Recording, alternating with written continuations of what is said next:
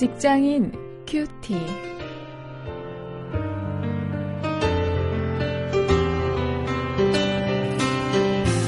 여러분 안녕하십니까? 오늘도 여러분과 함께 말씀을 묵상할 저는 직장사역연구소의 원용일 목사입니다.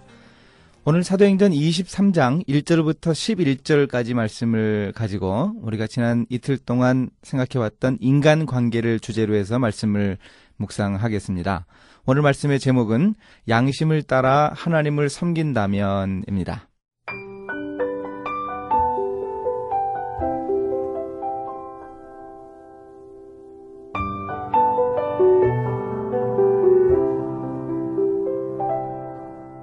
바울이 공회를 주목하여 가로되 여러분 형제들아 오늘날까지 내가 범사의 양심을 따라 하나님을 섬겼노라 하거늘 대제사장 아나니아가 바울 곁에 섰는 사람들에게 그 입을 치라 명하니 바울이 가로되 회칠한 담이여 하나님이 너를 치시리로다.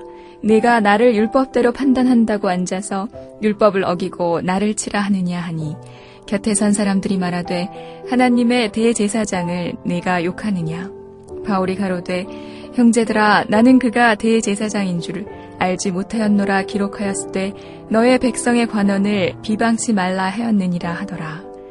바울이 그 한 부분은 사두개인이요 한 부분은 바리새인인 줄 알고 공회에서 외쳐 가로되 여러분 형제들아 나는 바리새인이요 또 바리새인의 아들이라 죽은 자의 소망 곧 부활을 인하여 내가 신문을 받노라. 그 말을 한즉 바리새인과 사두개인 사이에 다툼이 생겨 무리가 나누이니 이는 사두개인은 부활도 없고 천사도 없고 영도 없다 하고 바리새인은 다 있다 함이라.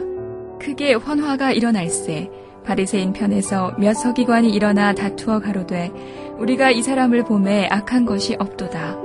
혹 영이나 혹 천사가 저더러 말하였으면 어찌하겠느뇨 하여 큰 분쟁이 생기니 전부장이 바울이 저희에게 찢겨질까 하여 군사를 명하여 내려가 우리 가운데서 빼앗아 가지고 영문으로 들어가라 하니라. 그날 밤에 주께서 바울 곁에 서서 이르시되 담대하라. 내가 예루살렘에서 나의 일을 증거한 것 같이 로마에서도 증거하여야 하리라 하시니라.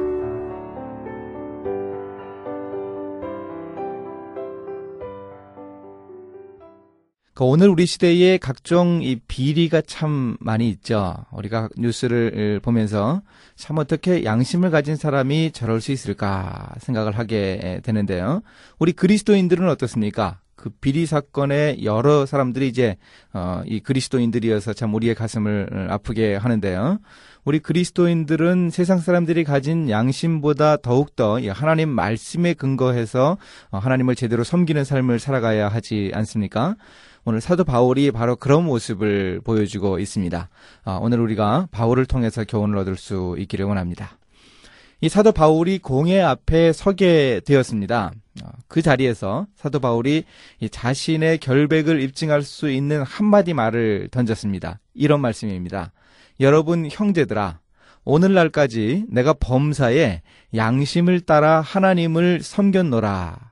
참 이 말이 참 의미심장한 말입니다. 아, 우리도 이 바울처럼 사람들 앞에서 우리 동료들 앞에서 이렇게 우리 자신을 입증할 수 있습니까? 나는 양심을 따라 하나님을 섬겼습니다. 아, 이런 고백을 우리가 하면서 아, 이런 입증을 하면서 우리의 낯이 뜨거워지지 않아야죠. 우리 자신이 이런 말을 하면서 얼굴이 뜨거워진다면 아, 우리 주변 사람들이 우리를 제대로 인정해 주지 않는 것일 것이 분명합니다. 아, 이제 율법대로 이 사도 바울이 자기를 판단하라고 2절부터 5절에서 이야기하고 있는데요. 이렇게 단호하게 한마디 바울이 이야기를 하자 이 대지사장이 이 심기가 별로 안 좋았던 것 같습니다. 아, 그래서 이 바울의 입을 치라고 명령을 내렸습니다.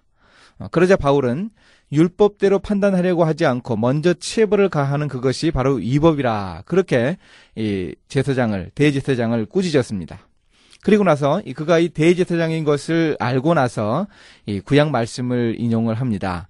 아, 출애굽기 22장 28절에 이 백성의 관원을 비방치 말라 하는 이런 구약 말씀을 인용해서 간접적으로 자기가 그가 대제사장인 줄 모르고 이야기했던 것 그것을 그 실수를 인정하기도 했습니다. 어쨌든 바울은 이렇게 자신이 율법대로 판단을 받겠다고 밝히는 그런 그 의지를 가진 대로 이 율법에 근거한 그런 입장 표명을 분명하게 했습니다. 율법대로 나를 판단하라. 이렇게 자신있게 이야기할 수 있는 사람이었습니다. 그리고 또 6절부터 11절에 보면은 이 사도 바울이 효과적으로 아주 지혜롭게 이 대응하는 그런 전략을 볼 수 있습니다. 이 사도 바울은 어, 본래 이 바리새인에 속한 사람이었기 때문에 이 공회에 대해서 잘 아는 사람이었습니다.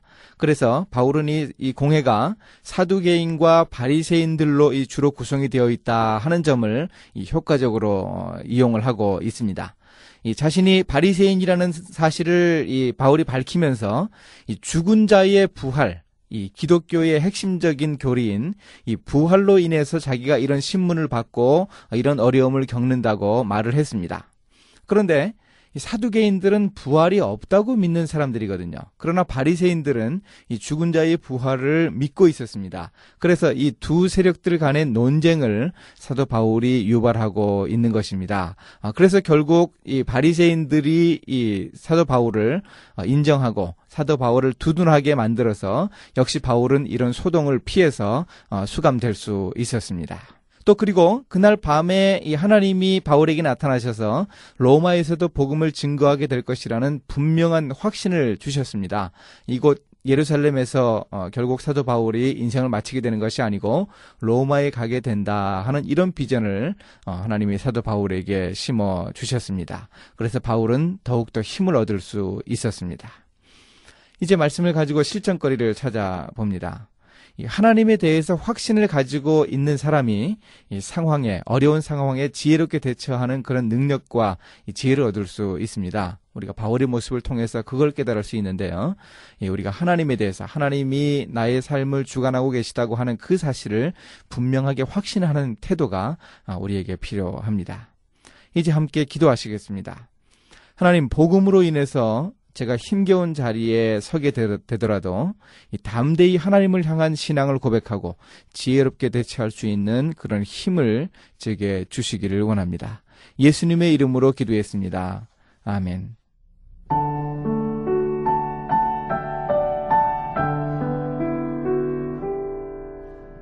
일본 신학자 우찌무라 간조가 말했습니다. 전선에 전기가 통하는지 안 통하는지 알려면 소켓에 손을 대어보면 알 수 있다.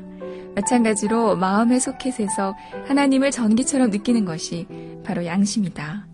양심에 하나님의 능력이 짜릿하게 통해오는 것이다. 어떤 이는 나는 조금도 양심에 하나님을 느낄 수가 없다고 반박할 수도 있을 것이나 그렇게 말하는 것은 퓨즈가 끊어졌기 때문이다. 그러면 그 양심 소켓에 하나님의 음성이 통하는 퓨즈란 대체 무엇인가? 그것은 사랑이다. 우리는 사랑의 양심 소켓을 통해서 하나님을 알 수 있다.